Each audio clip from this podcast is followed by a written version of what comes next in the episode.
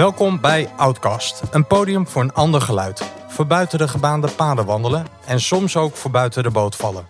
Van directeur tot dichter en van archeoloog tot filosoof. En vandaag is de gast in de herberg Sia Ataredian. Ja, in één keer goed. In één keer goed, Ja. heel goed. Ja. Hi. Nou, eh, van harte welkom. Dank. Ja, Sia is ehm, CEO Filosofie Consultancy.nl, als ik het zo goed eh, zeg. Althans, eh, zo staat het mooi op eh, LinkedIn. Ja, maar dat is een beetje ook zelfverheerlijking is dat, hè? die CEO-term. Eh, maar het, ja, filosofie consultancy. Ja, je bent co-auteur van, van het boek Hoogspel. lid van de wetenschappelijke raad van de OA, van de Orde van Organisatieadviseurs. En je hebt ook een eigen podcast, Heilige Huisjes. En ja, dat was voor mij eigenlijk aanleiding toen ik een van die afleveringen voorbij zag komen. Heilige Huisjes. Nou, eh, ik, eh, ik heb er een leven lang tegenaan eh, geschopt. en ik, ja, ik zag zoiets voorbij komen en ik, ik, ik dacht, ik nodig je gewoon uit Nou, leuk. als collega podcastmaker. nou, het maakte me gewoon nieuwsgierig naar jou, nou ja, naar jouw levensverhaal en naar wie jij bent. En ik En denk, wat, wat zag je dan voorbij komen waar, eh, wat je prikkelde? nou, je, je was zo eh, geanimeerd in gesprek met eh, ehm, eh, Wouter ten Haven Oh ja. over cultuurverandering Ja. en over wat daar wel en niet in werkt. Ja. Nou, en ja, je, je had daar een post aan gewijd, ja, wa- waarin je het openlijk oneens volgens mij met elkaar was. Ja, ja, ja. Dus dat klopt. Nou ja, ik heb Wouter toen in die, in die episode eh, heel veel ruimte gegeven. En ehm, terwijl we wel van tevoren wisten, we zijn het niet met elkaar eens. En die post ging erover van waarom ik hem zoveel ruimte had gegeven. En waarom ik het fundamenteel met hem oneens ben. Maar wel erg waardeer wat hij doet in het, in het goed werk. Ja. En in het goede doen. En daar hadden we elkaar gevonden. Ja. Nee, ik, ik weet het weer. Ja, en dan nog steeds kun je het fundamenteel met elkaar oneens zijn. Maar Ja. dit, dit is niet een vraag, maar eh, meer even een constatering. Ja. En ik, ik ben nieuwsgierig of wij het vandaag ook ergens, eh, nou ja, eh, op een soortzelfde intentieniveau ergens, nou, van mening over kunnen verschillen. Ongetwijfeld, maar dat gaan we vanzelf ontdekken. Vandaag staat natuurlijk ook gewoon ja, jouw verhaal centraal. Je hebt muzieknummers meegenomen. En ik, ik vond het al meteen frappant dat eh, in een van jouw appjes naar mij toe zei... ja, ik ben eigenlijk niet zo van de formats. Maar bij deze toch drie nummers. En eh, net ook in het gesprek, ja, mensen kunnen het niet zien thuis... maar gasten zitten vaak recht tegenover mij met de microfoon. En jij bent de eerste gast ja, tot op heden... die gewoon eh, totaal een, even een andere positie inneemt aan tafel... En dat je zei, ja, anders zitten we veel te veel op elkaars, veel te veel op elkaars lip. Dus eh, ja, eh, in alles bevestig je een beetje het beeld meteen van eh, even het heilige huisje doorbreken. En, en mijn vraag is eigenlijk, waar komt dat vandaan? Waar komt dat vandaan? ik zat een keer in een, waar ik zelf gast was in een andere podcast. Dan was het ook telkens de vraag, waar komt het vandaan? En dacht ik van ja, ergens is een, is een fatsoenlijk antwoord daarop, hè, denk ik. Tien jaar psychotherapie. Ik heb ook geen idee. Maar eh, mijn concrete antwoord is wel van, ik zie ons, mensen, de samenleving, vaak dingen doen waarvan ik denk van, oh, dat is niet per se even zo handig dat we het zo doen. Maar als je met mensen, en ik, ik werk ook in, in cultuurverandering, en als je mensen vraagt waarom doe je het dan zo, dan, dan is het antwoord eigenlijk heel gek. Ze weten het niet, maar we doen het wel zo en het schaadt. Eh, ik kom hier, er zit een constructie klaar, hè, de stoelen hier, en ik denk van ja, ik vind het gewoon onprettig. Er zit veel te op elkaars lip. En de- volgens mij is jouw intentie dat wij een goed gesprek hebben. Zeker, Ik voel me veel prettiger als ik een soort van meer naast je zit dan tegenover je. ja. En uiteindelijk, als ik me prettig voel, is het een prettiger gesprek, denk ik. Daar durf ik dan ook op te handelen. Nou, en in de herberg mag je met alle gerustheid lekker afwijken. Dus, ja, eh, maar ja, ik doe het ook op allerlei plekken waar, waar, waar het niet mag. En de vraag is, waar komt dat dan vandaan? Ik denk dat ik heel veel van context veranderd heb. En als je van context verandert, ehm, verandert ook het goede. Dus wat, wat goed is, hè, ik, eh, net hier in het dorp heb ik vis gehaald. En je kan ook zien dat het een kleinschalig dorpje is. Iedereen kijkt zo naar elkaar, begroet elkaar ook. Zo werkt het hier. Zeker, zo En- werkt het hier zeker. Ja, En, en men bemoeit zich ook een beetje met elkaar. En ik heb ook in Amsterdam gewoond. Daar is het meer van, je, je, je houdt je bezig met jezelf en vooral op je telefoon.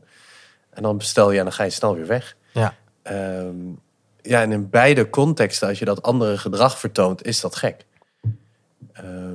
Want ik heb gewoon veel van context gewisseld, waarbij je op een gegeven moment ook meer op jezelf bent aangewezen van wat vind ik hier nou het goede. En, en herinnert je dat ook ergens aan, eh, aan vroeger? Want ik denk ergens hè, dat je al zegt, ja, je, je neemt snel de regie. Weet je, je wisselt van plek. Je stemt dat niet eerst even af met mij en ik vind het ook prima. Ehm, Nee, maar het is ook, ik vind het ook absoluut niet nodig om het met jou af te stemmen. nee, dat blijkt. Ja, En dat is helemaal oké. nee, nee, ja, dat, daar ga ik vanuit. Want eh, je hebt mij gevraagd om met jou een gesprek te voeren. En, voor mij, en om een goed gesprek te voeren is het ook belangrijk dat ik mij daar prettig bij voel. Dus Ja. dit bedoel ik, wat is nou de onderliggende bedoeling hier? Dus de jouw onderliggende bedoeling, als ik ook naar je podcast kijk, voordat ik ja zeg, want daar heb ik wel even over nagedacht, luister ik ook naar één en dan denk ik, Outcast. Ook dat nummer van Outcast, vind ik de dubbele zinspeling al, al leuk. En dan denk ik, ja, nou ja, on- onderliggende bedoeling lijkt een beetje op zoek te gaan naar alternatieve ideeën en verhalen. Denk van, nou, daar wil ik wel aan meedoen. Dus ik ga altijd op zoek naar de onderliggende waarom. En als die een beetje matcht, dan, eh, dan heb ik ook mijn handelingsvrijheid om in die context te handelen. En als die niet matcht, de onderliggende bedoeling, ehm, dan bedank ik ook. Ik had laatst een, eh, ik ga het niet noemen, maar dat zou voor mij, want ik ben niet helemaal. Kijk, het is eigenlijk best een klein gebeuren dat filosofie consultancy is trouwens .com. Ik had een hele grote opdracht. ehm, kon ik binnenhalen waarvan ik dacht van ja, maar dit raakt niet de bedoeling. Ze hebben mij om te vinken. En dan zeg ik daar ook gewoon nee tegen. En als ik daar ja tegen zeg en ik heb het gevoel dat we elkaar wel op de onderliggende waarden raken, dan weet ik ook, ik mag daar dingen gaan veranderen. En nu leek het erop dat ze dan, eh, stel je voor, het is een bestuursorgaan of iets, hè, en niet, niet eentje waarbij ik al eh, aan het werk ben, dat ze zeggen van ja, we hebben dezelfde jongen als die we bij X hebben en ik kan lekker vinken bij de staatssecretaris. Dan denk ik van ja, nou, die opdracht geef ik liever terug. Terwijl het financieel voor mij heel veel zou betekenen. Ja. Want dan word je eh, handelingsverlegen. Terwijl ik denk van, terug naar dit voorbeeld. Ja, ik mag in een gesprek aan tafel wel, wel zelf bepalen hoe ik ga zitten. Zeker weten, Ja. zeker weten. Maar en, en wie hebben je dat geleerd of voorgedaan? Als je ons zo terugneemt, zo naar die tijd. In, in, in wat voor gezin ben je bijvoorbeeld opgegroeid? Om je gewoon wat beter te begrijpen. Ja, ja ik, ik, ik, ik weet het niet. Dat is echt het op, oprechte eerlijke antwoord eh, waar ik dit van heb. Ik weet wel dat ze mij, eh, toen ik al heel jong was, noemden ze mij al een beetje een opa. En toen was ik denk ik een jaar of vijf of zo. Ik denk dat het... eh, dus de vraag is, is het je essentie of is het de existentie? Dus is het door je leven gebeurd, hè, zoals jouw vraag dat suggereert? Of is dit iets wat je, wat je in je hebt? En, en dat weet ik oprecht niet. Maar alsnog, ik... eh, De waarheid zal wel ergens in het midden liggen. ja, vast. Vast, nou ja, ik, ja dat, dat denk ik ook. Dat denk ik ook, maar dat vind ik ergens ook wel een eh, makkelijke antwoord. Want dan erken je beide niet. Eh, Of je erkent beide wel. Ja, en ook dus dan dat... kan ik ook tegenover iets eh, zetten. Zeker. Heb je de film eh, Don't Look Up gezien? Zeker, met DiCaprio. En, Ja, ja. ja. En, dat, en op een gegeven De moment... ontkenning natuurlijk van er komt een komeet op ons af en de hele aarde dreigt vernietigd te worden. En iedereen blijft gewoon doorleven. Dan wel mensen vieren het einde der tijden. Het Ja, is ja. een beetje een comedy, maar Ja, en een drama. ja. Waarvan eh, wetenschaps, eh, eh, klimaatwetenschappers zeggen dat het in het echt eigenlijk nog erger is. Dus terug naar of je erkent beide. Er is ergens een scène in die film. Waarin, nou ja, er, is een soort van oorlog van twee kampen. Of je ontkent de komeet. Je zegt van, ik kijk gewoon niet omhoog. Mijn linkervoet en dan mijn rechtervoet. En ik werk hard en ik kijk naar beneden. En ik maak me niet druk om die komeet. Ehm, of mensen die zeggen, ja, maar die komeet komt op ons af en het leven eindigt. We moeten handelen. En er is ergens een scène waarin een acteur voor de camera komt en die zegt, ja, ik herken beide kanten. Ik, ik begrijp heel goed hoe dat zit. Ja, aan de ene kant, ja, is die komeet er. En, de andere, en dan denk ik, ja, dat vind ik in de huidige tijdsgeest, dat, dat constant intiem compromis, vind ik ook wel schadelijk eh, constante compromis opzoeken en, en niet erkennen dat er een komeet op ons afkomt, terwijl, terwijl je hem wel ziet. Eh, dus dat vind ik ook in het, in het filosofische ook soms te eenvoudig om te zeggen, ja, ze zijn er beide klaar. Ja, zo, eh, zo kun je het ook bezien. Ja. Maar ik ga even mee, mee, mee in, je, in je vraag om, om antwoord te geven. Ik, ik kom uit een, ehm, uit een gezin van... Nou ja, ik vind, vind het moeilijk om ze te omschrijven. Uit een liefdevol gezin. Uit een gezin waar, waar beide hoog opgeleid zijn. Maar ook uit het gezin, en dat, dat is de richting die jij op wilt, of in ieder geval die... Uh, die Suggereert, of ja. ik weet niet, dat gaan we nu ontdekken waarin uh, mijn beide ouders politiek actief waren. En uh, tegen de gevestigde orde. En ik zou zeggen, ja, ik vind het heel moeilijk om daar iets over te zeggen. Want ik, ik ben daar één niet bij geweest. En het ligt nog steeds, kan het gevoelig liggen. Ehm, en eh, je bedoelt gevestigde orde in Iran? In, in, Iran, ja. Ja, want daar komen je ouders vandaan. Daar liggen hun roots. Ja, ja. Dus een soort van student-marxist-achtige bewegingen in die tijd in inderdaad de tijdsgeest van Iran. Ja, ja. Dus daar waren ze al bezig om ook al tegen heilige huisjes uh, ja, aan te schoppen. Of in ieder geval iets ter discussie te stellen. Zeker. En ik denk dat ze er zelf ook een hoop gecreëerd hebben. Want dat, uh, en in die tijd, hè, dus dat blinde vertrouwen in, uh, in Moskou en het communisme was natuurlijk een heilig huisje aan zich voor, die, voor die tijdperk. En dat is heel makkelijk om vanuit de huidige blik op terug te kijken. Maar in die tijd denk ik dat het vooral hele idealistische en principiële studenten waren. Die, die inderdaad wel een betere wereld wilden creëren. Ja. Maar soms als ik mensen uit die periode, uh, van die periode spreek. En dan denk ik van ja, maar jullie hebben wel een, heilig huisje, een eigen heilig huisje daar tegenover gezet. Die, die, in de, die in de praktijk ook niet heel... Uh, functioneel bleek. In ieder geval in landen waar het wel gelukt is. Dus het is niet als we naar, het, naar de communistische landen kijken van vroeger. Uh, en ik heb gereisd ook in het voormalig Joegoslavië. Dat we kunnen zeggen nou, dat, die, dat, dat, dat dat heel goed is gegaan. Tegelijkertijd is er bij de, heel veel van de burgers ook wel een nostalgische herinnering aan. En, en een behoefte om weer terug te gaan. Dus ja, ja. Die, uh, lastig te zeggen. En wat is de reden dat je ouders uh, vanuit Iran dan naar Nederland zijn gegaan? Dat veronderstel ik dan. Ja, ja, ja. Nee, als je zo uh, erg tegen, tegen eigen huisjes gaat aantrappen, dan moet je op een gegeven moment... Moet je gewoon vluchten of wegwezen. Ja, ja, dat is ook de reden. Of je pas je aan of je bent weg. Dat denk ik, ja. ja. Ja. Maar dat was ook de reden van, ja, zeker. van er is hier gewoon geen veilig thuis meer voor? Ja. En, uh, en in welk jaar zijn ze toen, weet je dat? mijn vader was toen al overleden. Ik denk uh, 94. 93, 94. Dus je moeder is hier alleen gekomen? Ja, met mij en mijn zus. Oké. Dus jij bent ook zelf geboren in Iran? Ja. ja. Ja, bijzonder. En hoeveel jaar was je dan in Iran? Op welke leeftijd had je toen je in Nederland kwam? Ja, en op het woordje bijzonder, voor mij is het natuurlijk heel normaal. Ja. Want het is mijn leven. Het is meer mijn referentiekader wat ik erop plak. Ja. nou ja, ik, moet, ik moet wel eens aan denken, de, eh, de generatie van jouw ouders, die hebben natuurlijk allemaal de oorlog meegemaakt. Of, of iets van echt van meegekregen. Die keken ook niet naar zichzelf van, oh wat zijn we bijzonder. Dat we, of dat, dat onze ouders, hè, jouw grootouders, of dat wij dat meegemaakt. Dus zo kijk ik ook helemaal niet naar mezelf. Maar ik zit natuurlijk wel in een context waar niet iedereen dat gedaan heeft. Dus dan, dat, dat is het verschil. Ja. Maar ik denk als je de, Tweede Wereldoorlog hebt meegemaakt, dat is natuurlijk een stuk heftiger dan je bent van Iran naar Nederland gekomen. Ja. Nee, en ik weet niet, hoe oud was je dan? Uh, ja, een jaar of zes, zeven. Ja. Heb je nog een herinnering? Zeker. Ja? Wat herinner je dan bijvoorbeeld?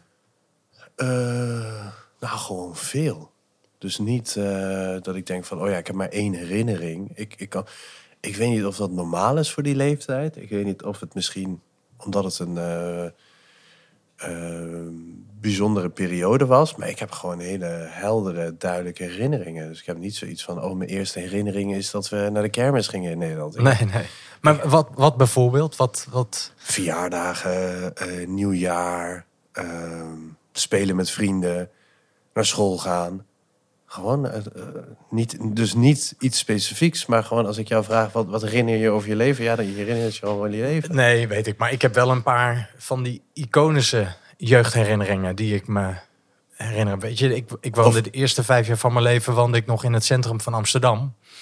En ja, daar heb ik een paar bijzondere herinneringen aan. Weet je, dus als je me daarnaar vraagt, dan Ja, of ik er meteen drie, drie wel tussenuit. of ik bijzondere herinneringen heb.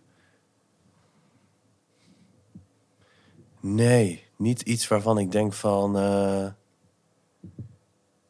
ik, ik, weet, ik weet nog, eh, ik, ik was een keer. Ja, het is gewoon heel, heel dagelijks. Ik weet nog, ik was een keer eh, dicht bij ons huis, was er een park.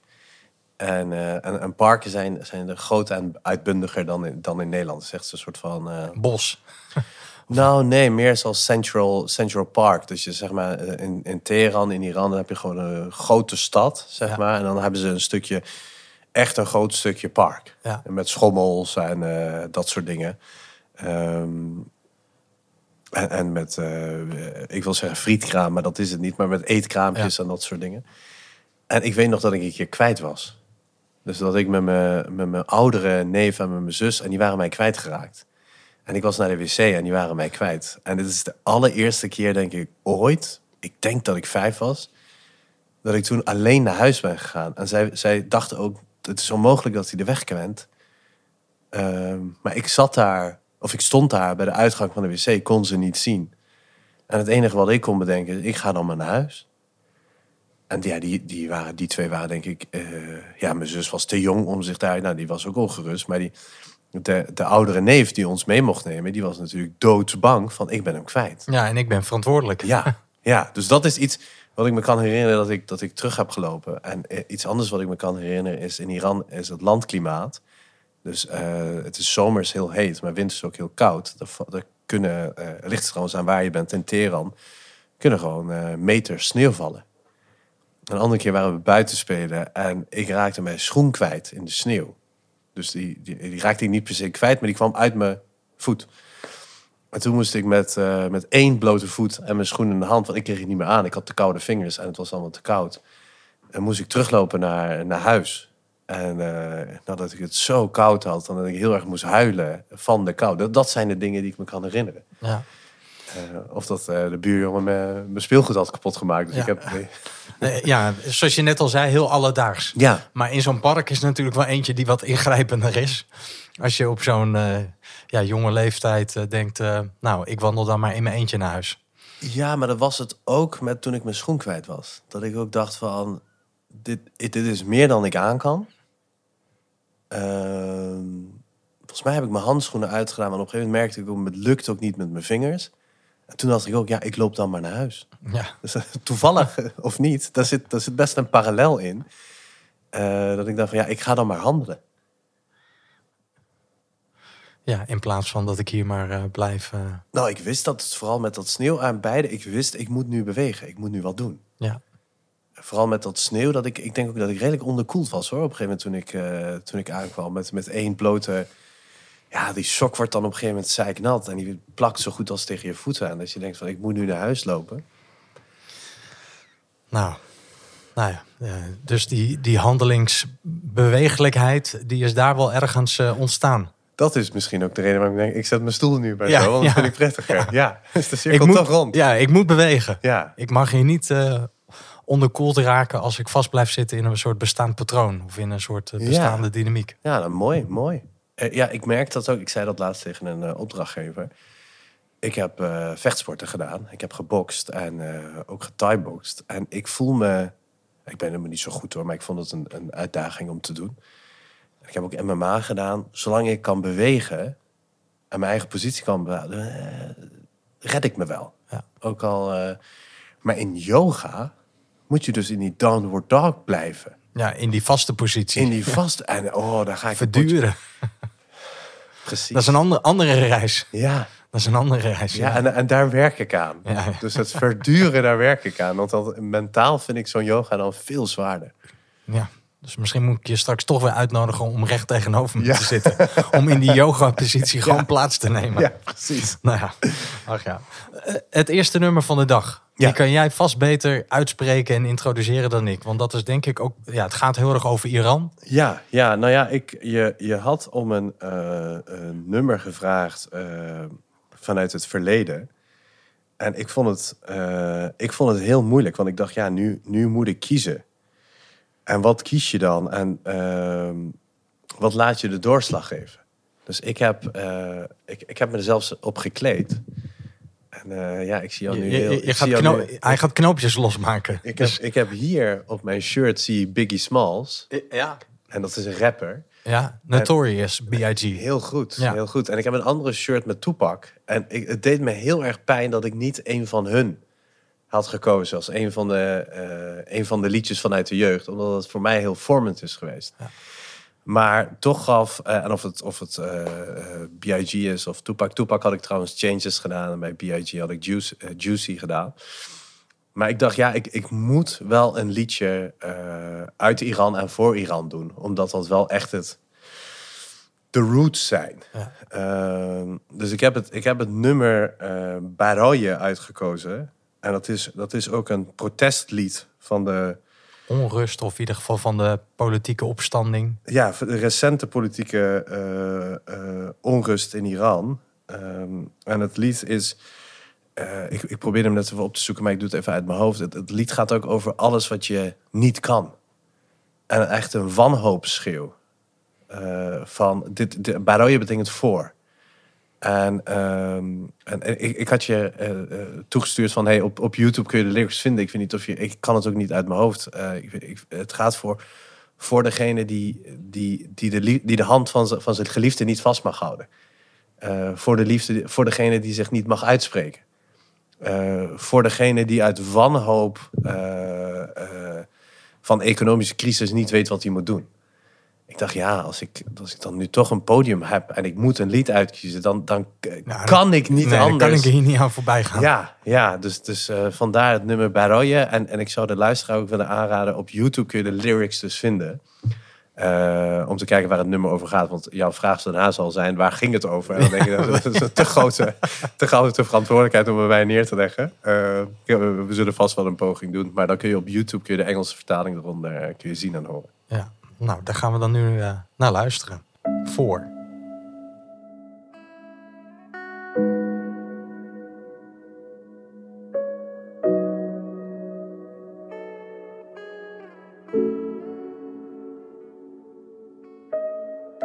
برای توی کوچه رقصیدن برای ترسیدن به وقت بوسیدن برای خواهرم خواهرت خواهرامون برای تغییر مغزها که پوسیدن برای شرمندگی برای بیپولی برای حسرت یک زندگی معمولی برای کودک زبال گرد و آرزوهاش برای این اقتصاد دستوری برای این هوای آلوده برای ولیعصر و درختای فرسوده برای پیروز و احتمال انقرازش برای سگهای بیگناه ممنوعه برای گریه های بیوقفه برای تصویر تکرار این لحظه برای چهره ای که میخنده برای دانش آموزا برای آینده برای بهشت اجباری برای نخبه های زندانی برای کودکان افغانی برای این همه برای غیر تکراری برای این همه شعارهای تو خالی برای آوار خونه های پوشالی برای احساس آرامش برای خورشید پس از شبای طولانی.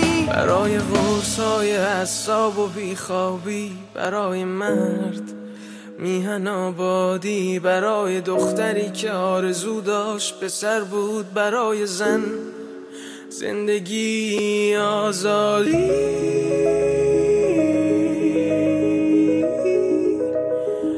برای آزادی.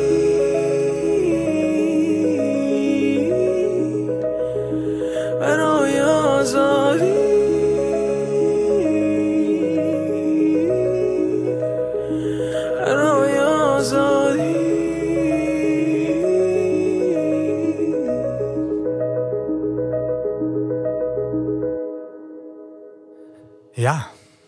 Ik, eh, ja, we zaten ondertussen al samen allebei natuurlijk naar de vertaling eh, te zoeken. Van, eh, ik, ik, ja, ik, ik zat zelf ook voor om op straat te dansen. Bang zijn tijdens het kussen.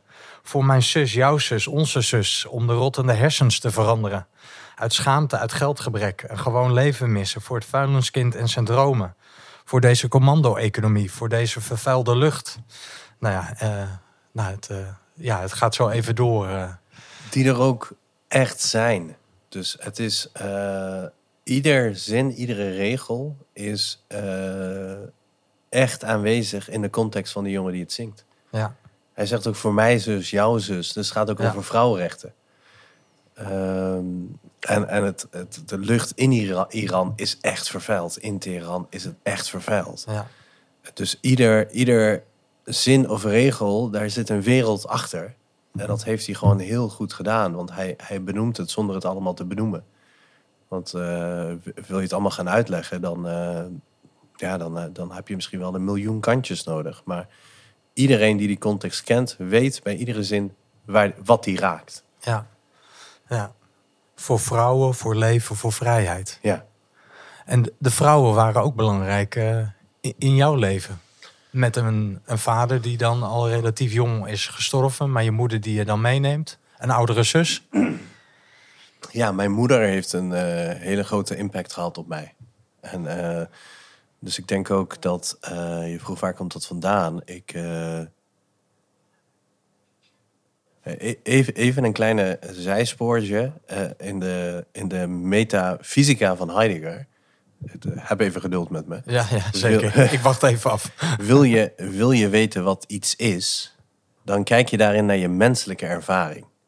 Dus niet naar een technische analyse. Hè? Dus als wij kijken naar deze microfoon, kijken we niet van ah, er zit ijzer in en een koper en wat bedrading. Ja, dat zal wel. Maar dat, is maar dat doen we maar 2% van de tijd. Om echt te kijken van ja, hoe is het wetenschappelijk of zo opgebouwd. Willen we, wat weet, willen we wat het is, dan kijken we wat we er in onze zijn mee doen. En dus met elkaar dialoog voeren. En je weet pas wat het is als het er niet is. En, en dat is een beetje de negatie. Daar past hij eigenlijk een trucje uit de logica toe. De negatie bepaalt wat het is. Dus als het het niet doet. Ja, dat noemt hij negatie. Nee, Dus- nee, nee, dat, dat, dat noem ik even. Maar als het het niet doet, dan zie je wat de echte functie is. En ik heb wat vrienden gehad die, die niet een stabiele moeder hadden. Of niet, niet een zorgzame moeder hadden. En dan heb ik ook gezien wat, het, wat dat doet. En later heb ik zeg maar, terugberedenerend begrepen wat het dan voor mij heeft gedaan. Dus ze was voor jou heel zorgzaam. En heel eh, aanwezig. Ja, zorgzaam, aanwezig, maar ook van eh, ook terugstappen. Ook, ook de eigen autonomie geven. Eh, dus- Van vind je eigen weg maar in het leven. ja, maar ik ben er wel. Ja, Dus als je als- me nodig hebt, eh, just call me. Ja, ja. dus ben je, ben je schoen kwijt en eh, loop je daar in het sneeuw. Onderkoeld. Ben je de weg kwijt in het park? Als je eenmaal thuis komt, wordt er dan wel weer voor je gezorgd. Maar Ja. red je maar. En die, die anker, dat dat er is, dat, dat heeft mij denk ik wel gevormd. Dat ik ook wel durf om eh, op pad te gaan. Omdat ik denk van ja, ergens is er in de wereld wel iemand die heel erg van mij houdt. En in het ergste geval eh, eh, ga ik daarheen. Ja, En voor de rest ben ik niet zo bang. nee. En, en de relatie met je zus? Ja, die is, die is moeizamer. Ehm, niet per se dat, dat mijn zus en ik niet kunnen, eh, met elkaar kunnen opschieten. Dus eh, druk vormt, maar druk misvormt ook. Dus ik vind druk niet, niet een... eh, bijvoorbeeld in, in sommige talentenprogramma's zeggen ze... ja, we gaan alleen maar out of the comfort zone. En dan denk ik, ja, waarom zou je dit doen? Dan maak je mensen ook... eh, doe je mensen echt geweld ook mee aan. Dus waar ik bijvoorbeeld ehm, van land wisselen, van context wisselen... eh, eh, maar ook eh, door het overlijden van mijn vader een te grote rol kreeg waar ik qua leeftijd helemaal niet klaar voor was. Eh, op de een of andere manier, en dat, dat hoor je later ook achteraf van anderen, heb ik, dat, heb ik dat allemaal gezien als: oh ja, ik moet dan in de sneeuw met één schoen naar huis wandelen. Eh, terwijl er natuurlijk ook allemaal heftigheid onder zit. Terwijl er ook allemaal geweld onder zit. Van, eh, nou, ik kom wel uit een welvarend gezin. Van een welvarend gezin naar een AZC. Dan denk ik van ja, dat was, dat was voor mij een achteruitgang. Voor heel veel mensen in die AZC niet. Maar dat was voor mij een soort van nieuwe context van... oh, er is niet per se beter op geworden. Nee, dat lijkt me niet, nee. Ehm, Ik weet niet hoe het er toen uitzag, maar ik kan me voorstellen dat het toen ook schraal was. Nou, beter dan nu. Maar eh, dus in ieder geval was, was, dat een, was dat geen vooruitgang. Eh, en ik weet nog de eerste keer dat ik in een Nederlands huis binnenkwam, dat ik echt claustrofobisch werd van hoe klein het was. Vooral dat gang. Weet je wel, je hebt Ja, altijd zo'n gangetje. Zo'n eh, gangetje met dan een kapstok die overvol zit. En dan, eh, en dan een wc waar je eigenlijk je handen niet in kan wassen omdat het te klein is. En dan krijg je altijd water over je broek heen. Dus ik, ik werd claustrofobisch van eh, de ja. de gebrek aan ruimte, fysieke ruimte. En ehm, ja, dit, dit zijn voor mij, ik heb dat als kind allemaal gezien als avontuur. Maar mijn, mijn zus heeft daar terecht ook echt last van gehad. Van, van die veranderingen, van die context. ja, want die was één, twee jaar ouder. Hij was vier jaar ouder. Dus die was een jaar of tien. Dat denk ik, ja. Als, Ja. als we mij op zes geschat hebben, moeten we haar op ja, 10, zo- 11 ja, schatten. ja, dat, ik zat dat ook even uit te rekenen. Ehm, en, en nu als volwassene goed hoor. Maar waarbij het eh, bij mij was van... Oh, Sia gaat naar het VWO. Terwijl je ja, net taalmachtig bent. Dus dan denk je, oh, wauw. En, eh, en een moeder die, die niet trotser kan. Nou ja, mijn zus had eh, wat meer moeite op school. En die ziet dan... ehm, even in mijn woorden, dat irritante eh, kind... Dan ziet ze dan wel in die context... eh, Floreren. ja, en daar ook heet het aandacht voor krijgen. Eh, terwijl, ja, weet je, en, en, en, eh, vanuit het perspectief van een kind, dan slaat dat natuurlijk nergens op. En daar liefde voor krijgen. En, en zij, bij haar was het wel, ja, je moet weer meer je huiswerk doen. En je moet wel meer je best doen. En dus, dus die, die context eh, was vergevingsgezinder voor mijn persoonlijkheid dan voor haar persoonlijkheid. Ja. En of het, als toen we het net hadden over essentie of existentie, ja, we hebben dezelfde, Ouders. ja, en ook dezelfde reis meegemaakt. Ja. Eh, en existentie is gewoon een moeilijk woord van je maakt het zelf in je leven, zeg maar. Dus het is in het, eh, het vormt zich terwijl je eh, je leven aan het leven bent en daar maak je plannen voor. En dus we zijn daarin heel anders. En praat je er nog wel eens zo met haar over? Zoals je er nu over praat? Ja, niet. ik, ik begeleid veel dialogen in organisaties. En dan, eh, ja, dat is lekker makkelijk, hè? Dan vertel je aan mensen hoe zij het moeten gaan doen. Ja, en bij de loodgieter lekt het af en toe thuis. Maar ik weet Ah, niet... Ja. Absoluut, absoluut. Nee, dus er was een. Nou, ik heb een eh, fundamentele principe van wat ik aan een groep vertel, moet ik zelf kunnen waarmaken. Ja, dat is rete irritant, want eh, soms moet je dus ook dingen doen. En ik dacht van ja, er was een moment waarvan ik dacht, man, ik moet nu het dialoog met haar opzoeken. En dan moet je dus over je eigen enorme bagage van toen je zes was en dingen die je dus kwalijk neemt, die ook helemaal niet aardig zijn die ze gedaan heeft, maar dan moet je overheen stappen en dan moet je de dialoog aangaan. En dat is denk ik mijn succesvolste dialoog ooit. Maar, maar wat maakte dat je dacht, ik moet die dialoog nu aangaan? Wat was, er dan, wat was zo'n breekpunt dan in jou? Dat je dacht, nu is de tijd er rijp voor? Nou, het, het, het, het zit hem deels in die, ja, die, die groep of dat team of die organisatie die je begeleidt, die houdt mij ook eerlijk. Ik dacht, ik kan dit niet tegen mensen zeggen en het zelf niet gaan doen. Dus daar, zat een, daar was voor mij de... eh, Zo'n drive trigger. ja, want eh, ander- eh, het voelt anders als een leugenaar. Dus er was een moment waarvan ik dacht van dit dialoog is nodig. En dat moment hou ik voor mezelf. Er was iets rond bij ons in de familie in de context. Ja, dus daar hoeven we niet alle informatie over te horen. Maar er was een moment dat je dacht, ik wil daar eerlijker over zijn. Nou, nee. Nee. Er was een moment waarvan ik dacht van... wat ik aan andere mensen adviseer, moet ik nu zelf gaan doen. Er is een reden waarom dit gebeurd is. En ik wil het van haar horen. Ik wil al mijn eigen bagage, die terecht is... wil ik buiten dat dialoog laten en aan haar vragen... hoe is dat nou voor jou? En het, de eerlijkheid zit hem in... ik kan het niet aan een leidinggevende vertellen om dit te gaan doen... en dan zelf niet doen. En dit was voor mij echt Champions League niveau. Dit was voor mij het moeilijkste dialoog die ik, die ik ooit moest voeren. Ja, omdat, omdat je familie van elkaar bent, omdat het je zus betreft. Ja, omdat, omdat het die, die enorme bagage aan lading heeft. Ja, omdat, Omdat je het, al eh, een leven lang zo met je meereist. Ja, en, en dat je, ja, je zit, die, zij ziet mij niet als de organisatie, de wijze organisatiefilosoof. Zij zegt, wel, hoe komt deze snotaap mij vertellen? Ja, mijn jongere broertje. Ja, die al zijn hele leven een beetje zo van probeert eh, eh, in te halen en te doen. Ehm, dus dat, en, en dan kun je wel tegen een medewerker zeggen die naar de grote directeur moet, stel je kwetsbaar op, maar je moet het ook zelf kunnen doen. Dus dat was voor mij een soort van interne roep van wil ik geen huigelaar zijn voor die groep, voor die mensen, dan, dan heb ik zelf dit gesprek te voeren. En daar kun je dan een soort van niet meer omheen. En dat ging gelukkig goed. Ja, en hoe definieer je dan goed? Ehm, hoe definieer ik goed? Dat vind ik, vind ik geen moeilijke vraag. Ik weet alleen niet of ik hem te erg plat sla of zoals ik hem nu ga definiëren. Maar een open dialoog waarin de kwetsbaarheid was, waarin we raakten wat we moesten raken. Waarin ik begreep, want dat was mijn intentie. Ik begon, begon altijd, ik begon aan het begin van dit gesprek van, ja, wat is hier de waardevolle? Wat is hier de bedoeling? En mijn bedoeling was, ik wil begrijpen waarom je dit dan doet. Of hoe is dat, wat doet dat met jou? En daar kreeg ik een inzicht in. En dat was niet gebruikelijk. Dus er zat geen eh, verdedigingsmechanisme in. Ik kreeg volledige inzicht. En ehm, het was ook goed omdat zij zich gezien voelde. Eh, omdat die complexiteit die zij ervaart, waar ik geen last van heb, maar die ook terecht is hè, dat zij dat ervaart, die werd voor haar ook erkend. Ehm, dus in dat opzicht was het goed. Geef ik antwoord op je vraag? Nou, je geeft hoe dan ook een antwoord op mijn vraag. Vraag is weer, is het het goede antwoord? Maar dat, dat nou, het is gewoon... eh, het puzzelt mij. Ik vind het altijd gewoon leuk om over schouders zo mee te kijken van eh, hoe ziet het er dan uit? En wat is dan goed? Weet je, voordat je het weet kun je er zo beschouwend over praten. Maar krijg je er zo weinig voorstelling eh, bij. Dus nou, vandaar mijn nieuwsgierigheid, weet je. Ja, Hoe- hoe- ja. En in elke context is het weer zoeken, hoe ziet dat goed zijn eruit?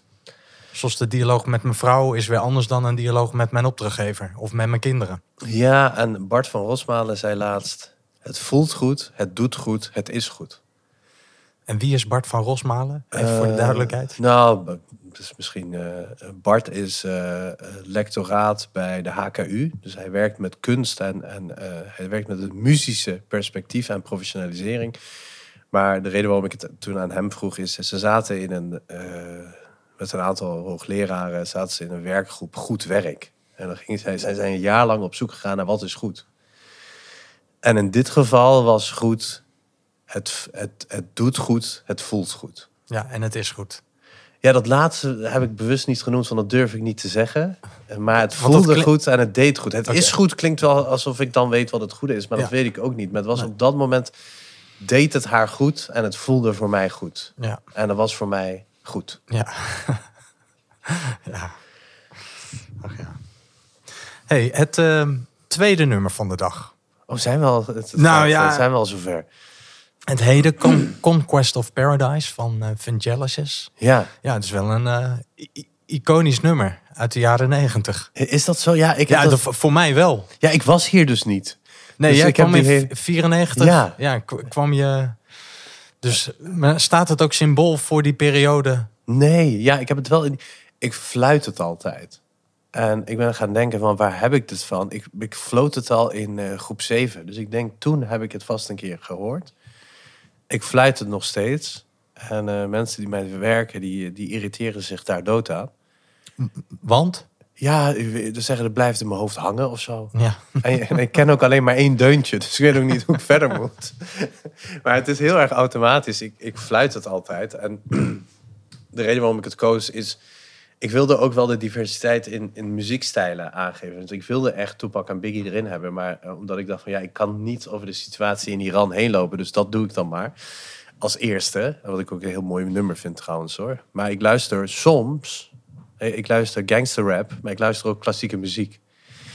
En ehm, ik, ik luister ook graag naar eh, Vivaldi. En ik weet niet hoe ik dit uitspreek, maar Duvrak. Dat is eh, een, een componist uit Praag. Ik weet niet of jij weet hoe ik het moet uitspreken. Nee. Er zit, er zit een V na een D en allemaal tekens waarvan ik denk van... Nou, ik weet niet precies hoe, hoe, wat ik hiermee moet doen.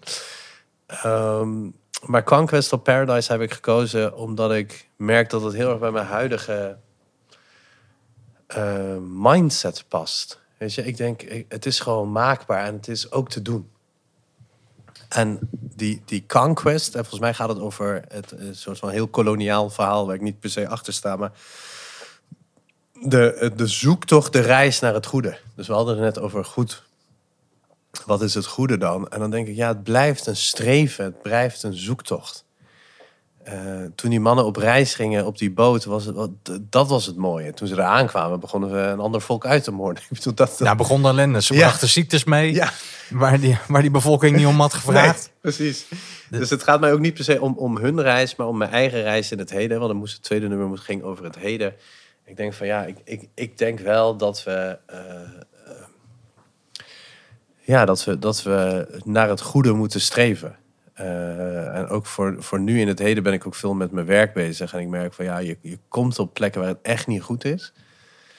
Eh, maar als ik het gevoel heb dat we het goede willen doen, dat we de bedoeling raken en dat de onderliggende waarom waardevol is, dan denk ik van ja, la- laten we maar beginnen. Ja, dan begint eh, Conquest of Paradise. Paradise, ja. En dat we de, als we er aankomen dat het ellende wordt, dat, dat accepteer ik dan maar. Ja, dat hoort er onlosmakelijk bij. Ja.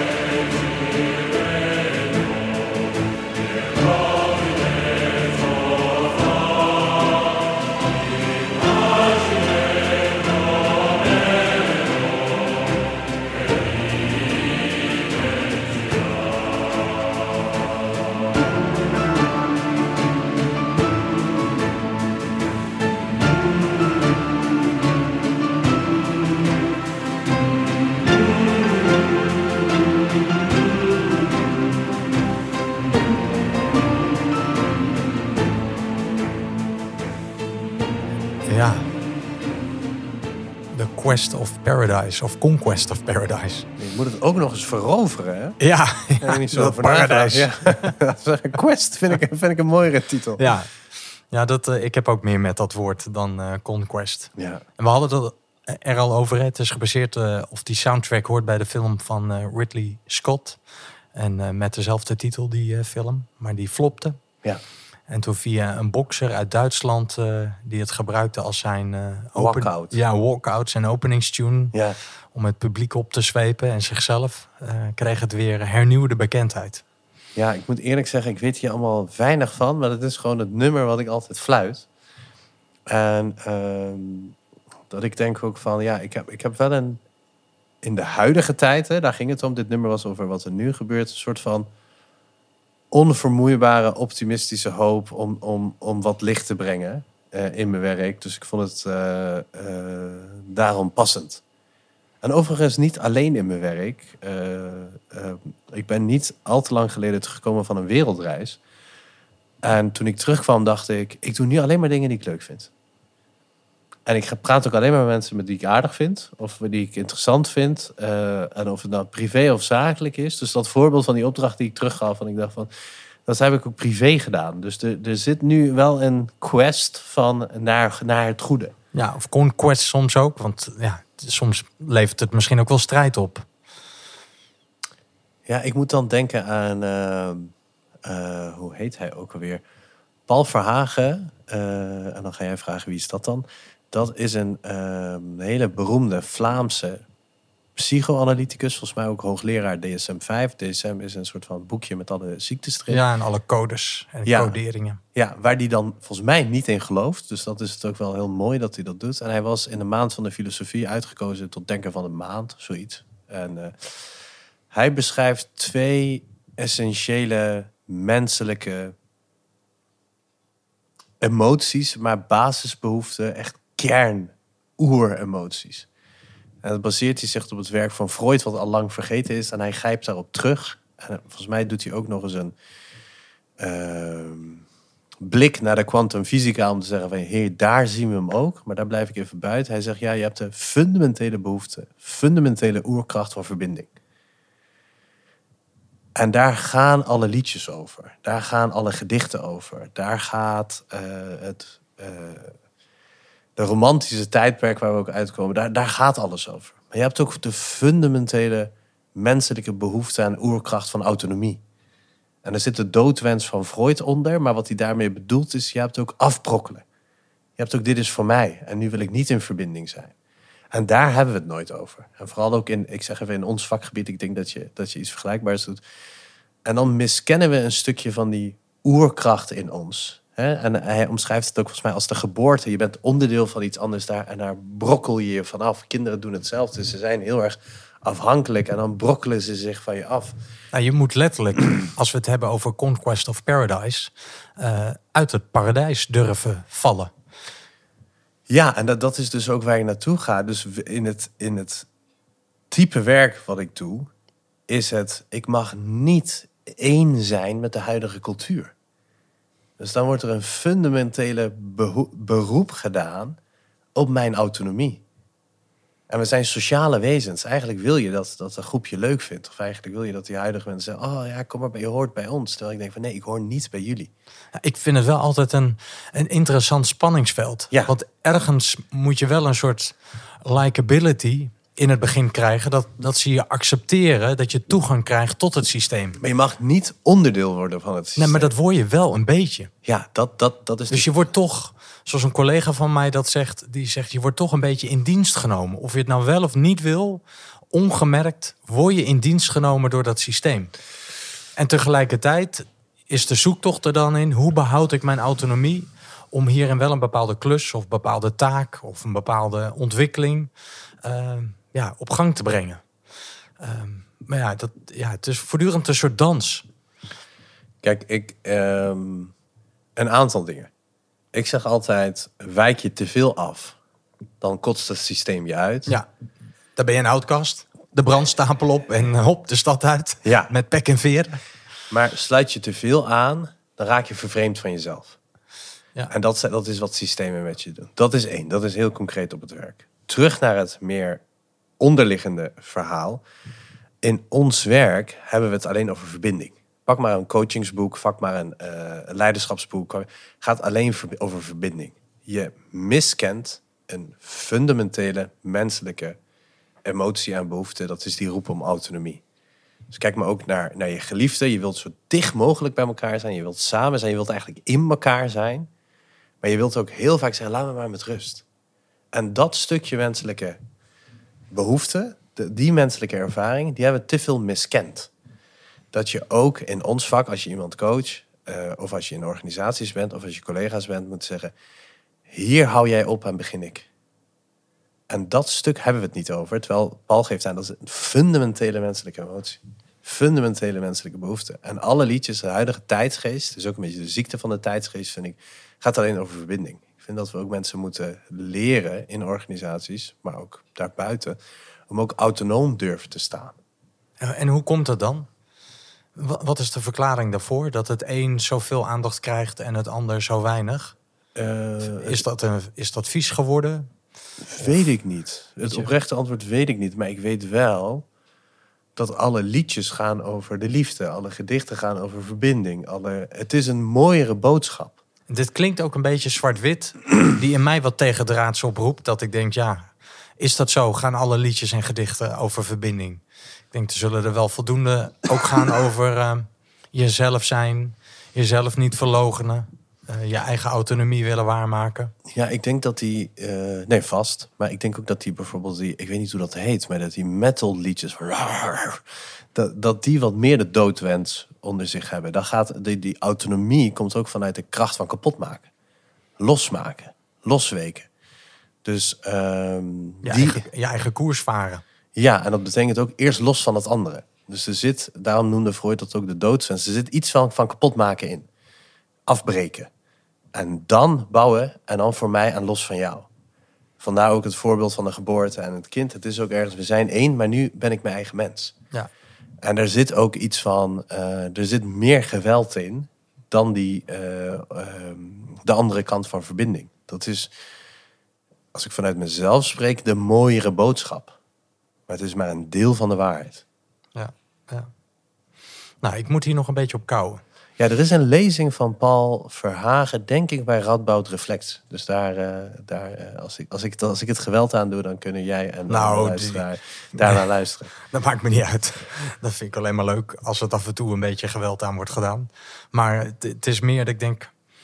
Ik kan me ook voorstellen dat, dat, dat, dat er zoveel aandacht ligt voor die verbinding. Omdat er wellicht ook een periode is geweest waarin er zoveel nadruk lag op, ja, op het autonome. Of gewoon je eigen ding doen.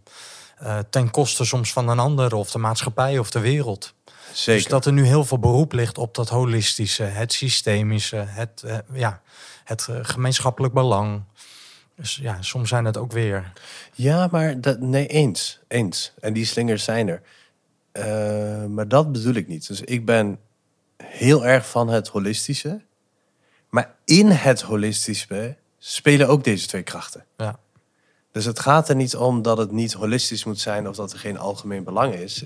Sterker nog, ik ben daar een enorme voorvechter van.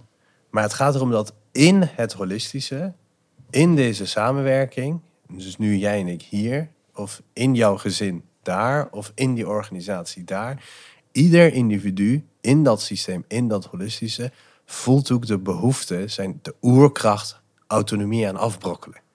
En wanneer we dat niet benoemen, wanneer we dat deel van het zijn niet erkennen, doen we mensen geweld aan. nou ja, dat, of wat je eerder zei, je, je vervreemdt ergens van jezelf. Ja, Dus, eh, ja. Nee, dus ik, ik zeg ook niet dat we niet naar het holistische of naar het algemeen belang moeten. Ik zeg dat we daarin ook beeld moeten hebben van deze oerkracht die mens eigen is en onderdeel is van je zijn. En als je dat niet erkent, raak je vervreemd. Ja, ja. ja. Nou, en ja, ik, ik weet niet of je het daarmee eens bent, maar ik denk dat we allemaal ook zo een eigen ehm, voorkeursbeweging daarin Ja, hebben. ja. Bijvoorbeeld, ik werd heel erg opgevoed met strips, met kapitein Rob, met James Bond, Indiana Jones, allemaal van die rolmodellen die heel autonoom waren. Ja, En eigenlijk bijzonder slecht in de verbinding of Ja. in de kwetsbaarheid. ja, Dus ik, ik, ik ben eigenlijk ook altijd redelijk autonoom mijn weg in het leven gegaan. Ja.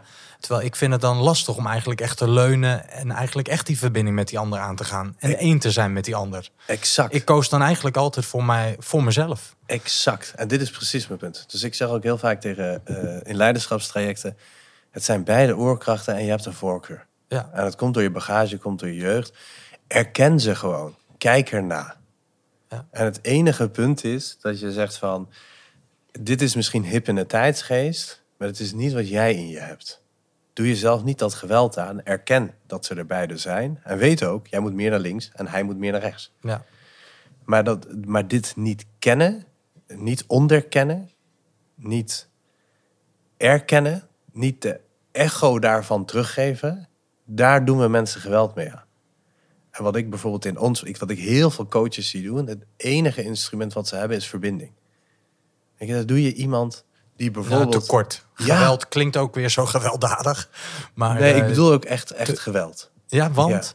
Ik heb het van, en nu ga je weer vragen. eh, ik heb trouwens maar één oefening in hoogspel geschreven. Maar eh Luc Stegman is een van de redacteuren van, eh, van Hoogspel. Dat is een samenwerking van alle praktische filosofen in Nederland. Eh, Luc is eh, praktisch filosoof, hoe hij zichzelf graag wil noemen. Maar Luc is eigenlijk gewoon een hele stevige, en voor mijn geboorte al, psychoanalyticus. En hij, hij noemt het geweld. In zijn oefening van hoogspel noemt hij het ook geweld. En hij zegt van ja, dit is.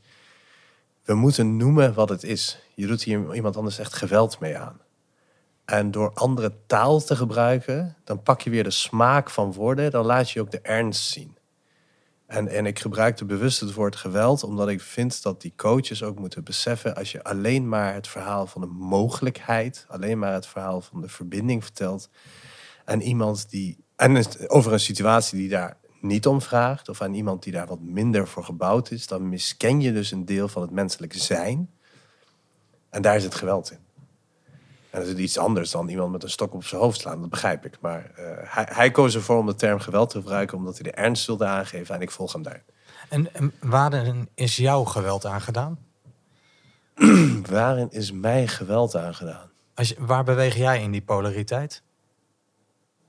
Bedoel je van verbinding en autonomie? Ja, Eh, heel veel op autonomie. Dus eigenlijk zou ik mijn werk niet kunnen doen. Eh, dus ik heb er geen last van dat ik eigenlijk een werknemer word van dat systeem. Ik vind ook dat je dat niet mag zijn. Je hoort een detached engagement te hebben vanuit je rol als buitenstaander. Ehm, dus ik zit, ik zit veel op autonomie. En ik denk ook dat ik. ehm, Nee, ik denk, ik denk dat, het, dat het terechte antwoord is dat ik op die autonomie zit. Maar ik schakel ook. En ehm, ja alleen je voorkeursbeweging Absoluut. Zit, zit op dat autonome. ja, ja, absoluut. Van eh, daar ben je scherp op. Ik wil niet te veel afbreuk doen aan mijn, eh, Ja. aan mijn autonomie. Dus dat andere kost je meer moeite. ja, en ik ben denk ik ook een hele goede adviseur, maar echt een slechte teamlid. Ik denk echt als ik. Kijk, ik heb nu een functie wat bij mij past, maar ik denk, zet mij maar echt in een team.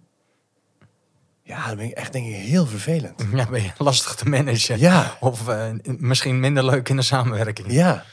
Omdat Ja. je zo erg je eigen plan trekt. Of, eh, Nou, ik weet niet of het is of ik mijn eigen plan trek. Want ik moet natuurlijk ook met de opdrachtgever kan ik natuurlijk ook niet alleen mijn eigen, eigen plan trekken. Maar samenwerking betekent ook, kijk, je bent volledig. Mensen zeggen je moet authentiek zijn.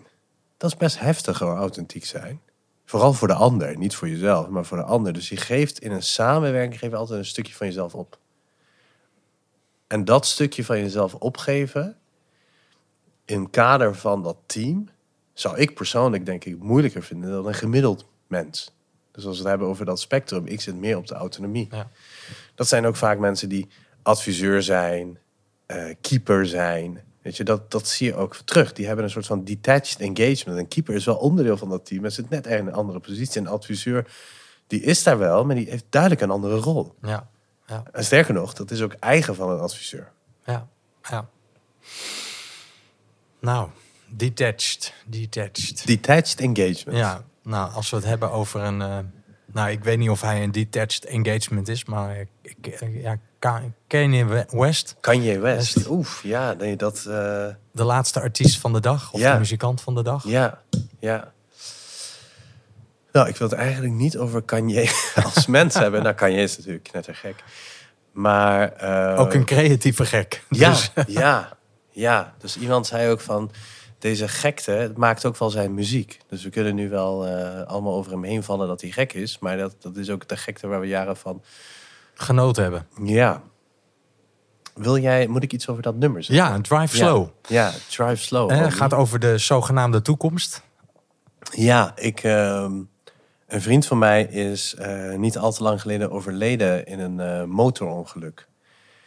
En ehm, we, we moesten allemaal, nou we moesten niks, maar we hebben allemaal een nummer of zo op een playlist gezet. Uiteindelijk weet ik niet of ik dat goed gedaan heb qua technisch op iets op die, maar ik dacht aan dit nummer. En ja, de symboliek zit er natuurlijk in, maar ik dacht ook wel aan een, aan een mooie ziel die net niet in de wereld past. En een mooie ziel die de wereld draagt als een jas die net te klein is. En dan neem ik meer de wereld kwalijk dan hem. En dat, dit nummer kwam gewoon bij me op om, om, eh, om het op zijn playlist te zetten. En het derde nummer gaat over de toekomst. En over de toekomst denk ik, eh, ik heb gewoon geen verwachtingen. Ik, ik ben nu in een hele gelukkige fase van mijn leven. En ik ben denk ik eh gelukkigst dan ik ooit ben geweest. Ik hoop dit gewoon vast te houden. En laatst was ik op een, een hele onhandige bachelorparty, maar het begon ook met een barbecue.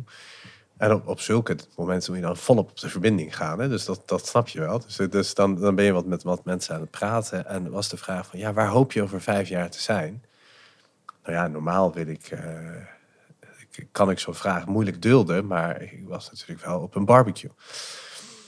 Toen heb je echt oprecht nagedacht. Ik denk, ik, het is goed zoals het is. Ik wil gewoon niet, ik wil, ik wil niet meer. Ik wil niet dat, dat, dat hongerige van, ik doe nu zoveel opdrachten en ik wil nu zoveel opdrachten. En ik maak nu met mijn handen een groter gebaar. Of ik wil vijf mensen aannemen. Ik wil gewoon dat het goed blijft. En daar deed hij mijn, dit nummer mij aan denken van, drive slow homie, you never know homie. ja. En niet te veel willen. Dus Ja. of niet te veel verwachtingen. Ja, Nou, Drive Slow.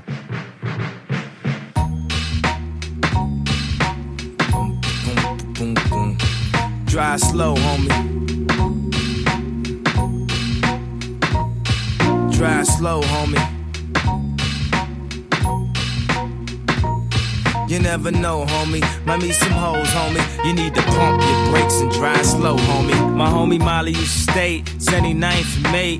One of my best friends from back in the day. Down the street from Calumet, a school full of stones. He nicknamed me K Rock, so leave me alone. Bulls jacket with his hat broke way off. And walked around the mall with his radio face off. Plus, he had a spinner from his Dayton's in his hand, keys in his hand. Reason again to let you know he's the man. Back when we rocked the leases, he had dreams of caprices. Drove by the teachers, even more by police. How he get the cash today? His father passed away, left him with a little something. 16, he was stunting. I'll be sure, nigga, with the hair all wavy. Hit Lake Shore, girls go all crazy. Hit the freeway, go at least about 80. Bone so much that summer, even had him a baby.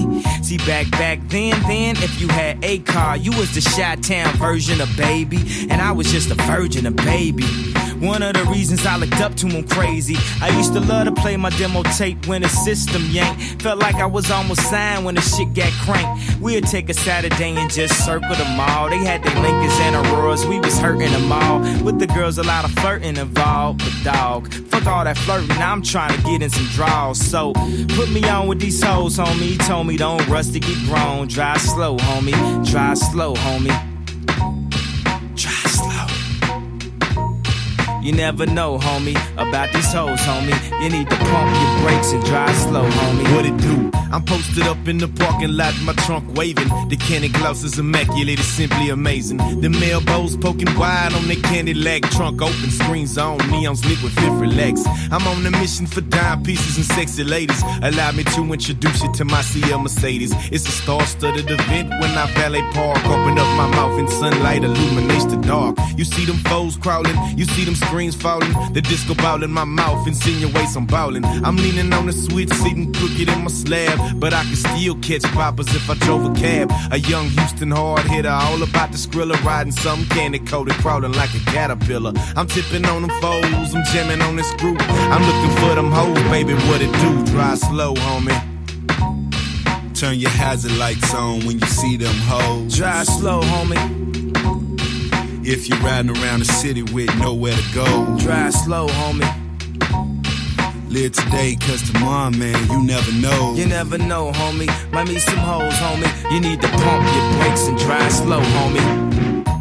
My car's like the movie, my car's like the crib. I got more TVs in here than where I live. And I don't make no sense, but baby, I'm the shit. And everything I flick, you know it's some serious. I got the custom grill, I got the Bravis rims, I got the ball of genetics, baby, this evidence. You see a player flicking, and how you ain't convinced that you should go on kissing. Just a little just a little. I wear my custom kings, I got my Jesus chain. My canaries is gleaming through my angel wings. They see me hoes acting like they seen a king but that mean lean, smoking on that finest Cali green.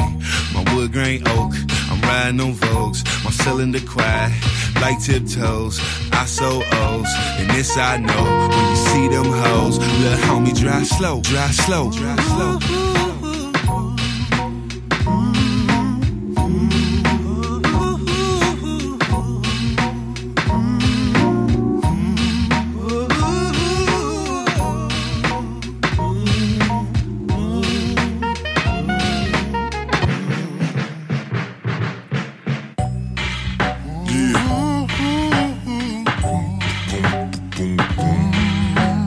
Slow, homie.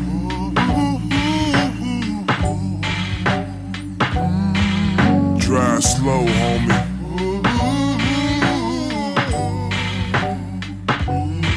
You never know, homie. Might meet some hoes, homie. You need to pump your brakes and drive slow, homie. Drive slow, homie. Drive slow, homie. Ja, Ja. dat zal ik op de terugweg zeker doen. ja. En dit ook in herinnering van een vriend die dus eh, Ja, recent is overleden Ja. door een, eh, een motorongeluk. ja. Ja. Voor wie eh, een mooie ziel, voor wie de wereld wellicht een beetje te klein was. Dat denk ik wel. Dat denk ik wel. Dat doet mij altijd denken aan... ik heb dus een vechtsportachtergrond en het gaat over Henzo Gracie. Henzo Gracie is een... Van de Gracie Ja, uit Brazilië. Ik heb zelf heel lang hier Japanse jiu-jitsu gedaan. En ook uitstapjes naar Braziliaanse jiu-jitsu. ik iets vergelijkbaars. Ja, dus eh, Royce Gracie eh, ja, wa- was natuurlijk de meest bekende uiteindelijk.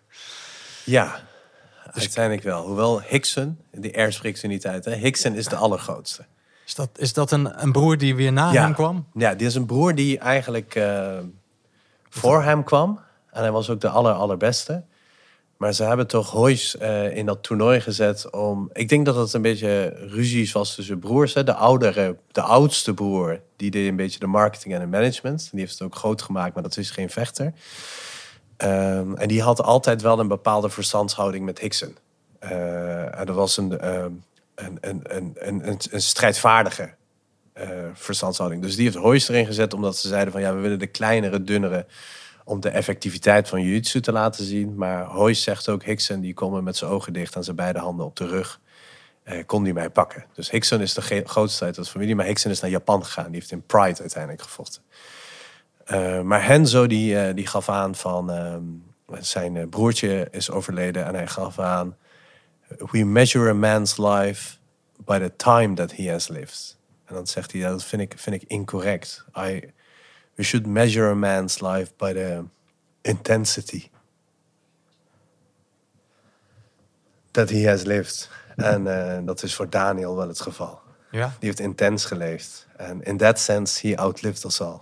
Ja, ja, ja omdat hij gewoon eh, met een bepaalde intensiteit, bepaalde bevlogenheid Ja, het leven ja. bewandelde. Ja, die heeft denk ik al twee keer zoveel meer geleefd als ik. Dus eh, jaartjes optellen is niet... eh, Doet geen recht aan zijn eh, verhaal. nee, en ook niet aan de mijne. Nee. In dat opzicht meten we verkeerd. Ja. ja. Nou, en zo op het einde van ons gesprek. Ja. Wat, wat heeft het jou gebracht? Wat heeft het mij gebracht? Nou ja, kijk, ik, ik zit natuurlijk vaak in een eh, setting, of het nou met mijn eigen podcast is, Heilig Huisje, dat ik het niet over mezelf hoef te hebben. Dus ehm, dat, ik, dat ik ook wel eh, gekeken heb in hoeverre wil ik instappen en hoeverre wil ik dat niet doen. Dat heeft het me zeker gebracht. En ook wel dat ik mijn eigen verhaal even hoor. En je wordt gedwongen, niet alleen om het te horen, maar ook om het uit te spreken. Dat, is, dat gaat bijna Ja, joh, je gaat er taal en woorden aangeven. ja, ja dus dat, dat maakt het wel waardevol. Dat het een soort van eh, reflectie is van je eigen reis. Ehm, en ook wel in de voorbereiding dat ik dacht van... ja, maar wat verwacht ik dan van de toekomst? Die rest van die dingen, die weet ik eigenlijk al. En ik weet ook wat de vragen zijn die gaan komen. Maar de vraag van welk liedje kies je voor de toekomst? Dat ik denk van, nee, het zit wel goed. Ik hoef niet zoveel. En ik hoef ook niet zo meer erbij. Het is oké. Ja, ik, kom bijna wel in de verleiding om nog eh Tupac of Notorious B.I.G. Ja, ja dat, vind ik, dat zou ik wel heel, heel leuk vinden. Als we, eh, zullen, we, zullen we met Changes... Jij mag dan kiezen, denk ik. Zullen we met Changes of met Juicy eindigen? Ja, ik vind... Ja, Changes. Ja? Ja, mooi. Ja, dit is toch wel gewoon fantastisch. Ja, en ook van een jongen die maar net 20 is en geen opleiding heeft genoten. Ik bedoel, als je Shakespeare kent, dan moet je Paco kennen. Come on, come on. I see no changes. Wake up in the morning and I ask myself, it's like worth living, should I blast myself? I'm tired of being poor and even worse, I'm black. My stomach hurts, so I'm looking for a purse to snatch. Cops give a damn about a Negro. Pull a trigger, kill a nigga, he's a hero. Get it back to the kids who the hell cares. One less hungry mouth on the welfare. First ship them, don't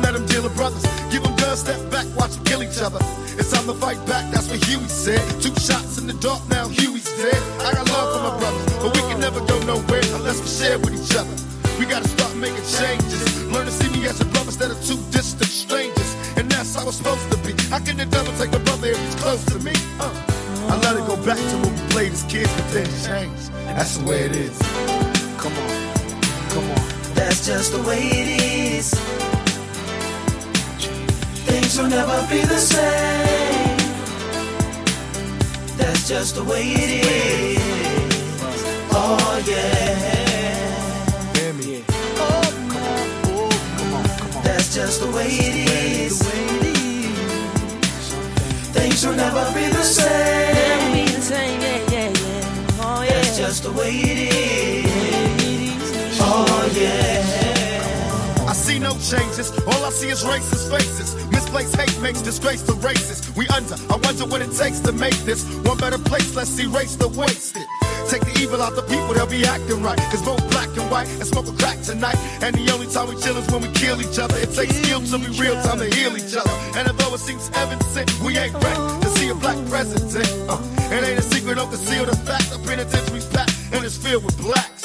But some things will never change. Try to show another way, but you're staying in the dope game. Now tell me what's a mother to do. Being real don't appeal to the brother in you. You gotta operate the easy way. I made a G today. But you made it in a sleazy way. Sell it back to the kid. I gotta get Well, paid. hey, well, that's the way it is. Come on, come on. That's just the way it is. Things will never be the same. That's just the way it is. Oh yeah. Hear me? Oh come on. That's just the way it is. Things will never be the same. be the same, yeah, yeah, yeah. Oh, yeah. That's just the way it is. Oh yeah. Oh, yeah. We gotta make a change. Time for us as a people to start making some changes. Let's change the way we eat. Let's change the way we live.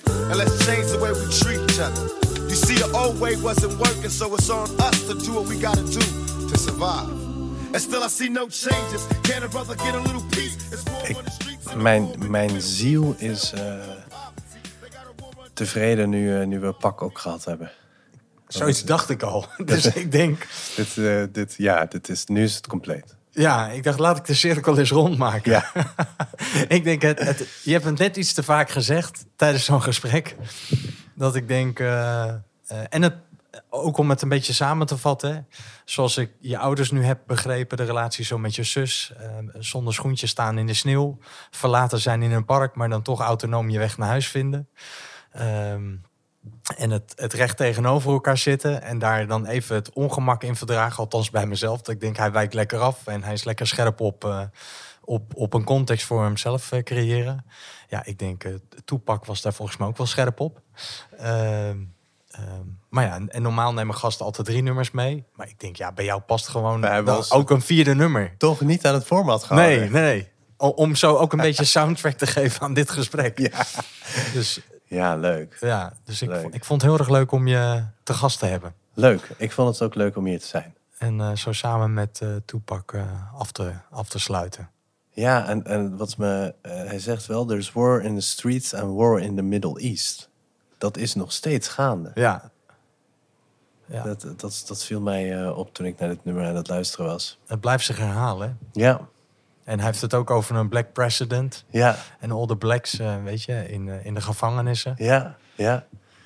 Dus eh, nou, dat is inmiddels wel gelukt. Ja, en een, en een ehm, dus als je kijkt in, ik, ik heb hier allerlei oudere, blanke mannen genoemd, hè, als, als bron. Hè. Ik, ik, dat bedenk ik me nu. Ik noemde Paul Verhagen, dat is een beroemde Vlaamse professor. Ik noemde Luc Stegman, dat is een ervaren psychoanalyticus die als eh, praktisch filosoof door het leven gaat.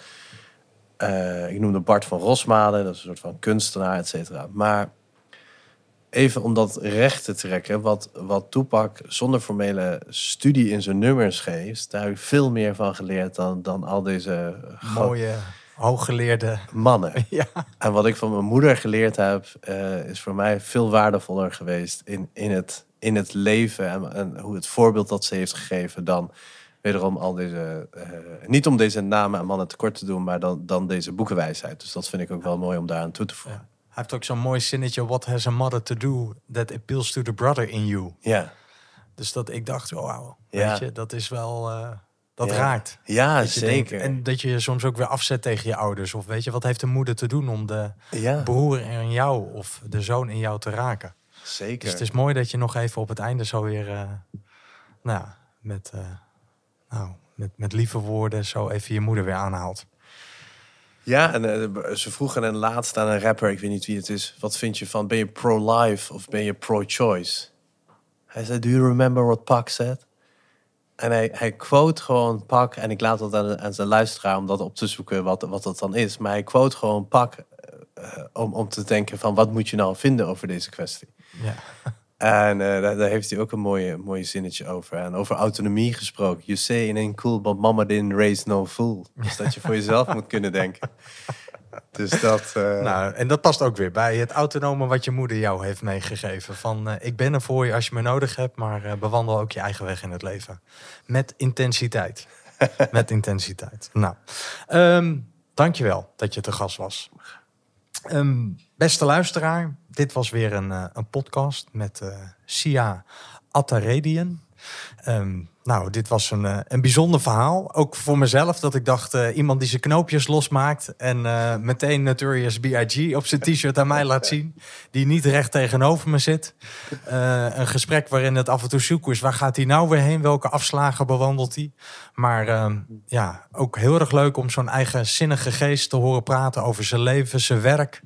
Eh, de muziek die hem beroert en dat we samen zijn afgesloten met eh, nou, toch wel een beetje de muzikale filosoof Tupac met Changes. Dus ik hoop vooral dat u weer geïnspireerd bent geraakt en weer eh, met een andere manier naar de outcast in jezelf aan het kijken bent. Dankjewel en tot de volgende outcast.